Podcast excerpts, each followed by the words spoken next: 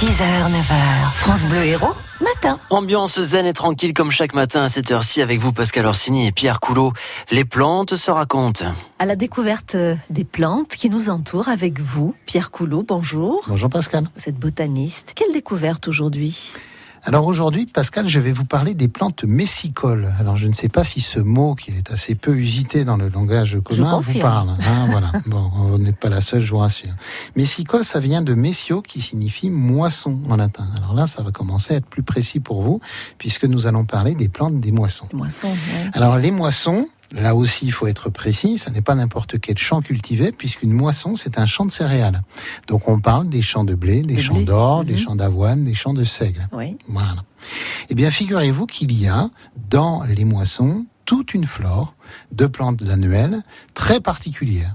Ces plantes sont pour la quasi-totalité originaire d'Orient. Alors quand je dis d'Orient, euh, vous partez de la Turquie et puis vous allez plus à l'est, euh, en Asie centrale, euh, Iran, les ex-républiques soviétiques, l'Afghanistan, etc. D'ailleurs, pour tout un, un nombre d'entre elles, on ne sait plus vraiment exactement quelle est leur origine précise. Mais enfin, elles viennent de là.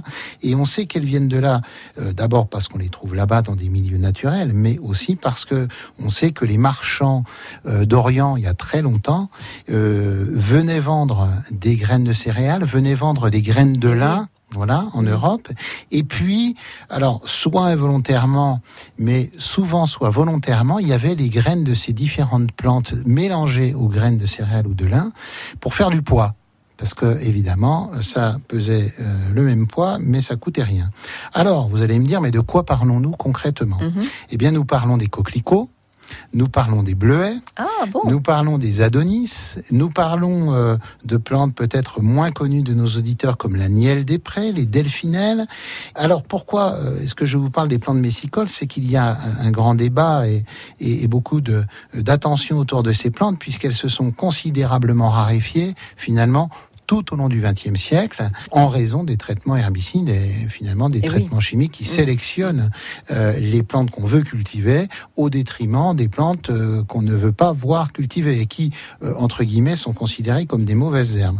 Alors, il faut voir que l'évolution des traitements des champs cultivés fait que les messicoles ont plutôt tendance à réapparaître. et d'ailleurs, nos auditeurs, le printemps dernier, ont, je n'en doute pas, vu de magnifiques champs de coquelicots, voire des souvent. Voilà, on a la chance d'en voir effectivement chez nous. Hein. Disons qu'il y a un vrai plan national de protection, euh, plan national d'action des messicoles, qui est dirigé par les conservatoires botaniques nationaux. Bon, je pense que c'est euh, finalement une bonne chose, car ces plantes, contrairement à d'autres, comme elles sont annuelles, ne prennent pas la place, si j'ose dire, et mm. n'envahissent pas les biotopes d'autres végétaux. Quand on est sur des plantes envahissantes, là, c'est plus embêtant. Merci Pierre Coulot. Pierre Coulot, qui est passionné de botanique et directeur du comité de sauvegarde de l'herbier de l'université de Montpellier, et qui nous raconte l'histoire des plantes de l'héros avec Pascal Rossini chaque matin pendant l'été. À retrouver sur francebleu.fr.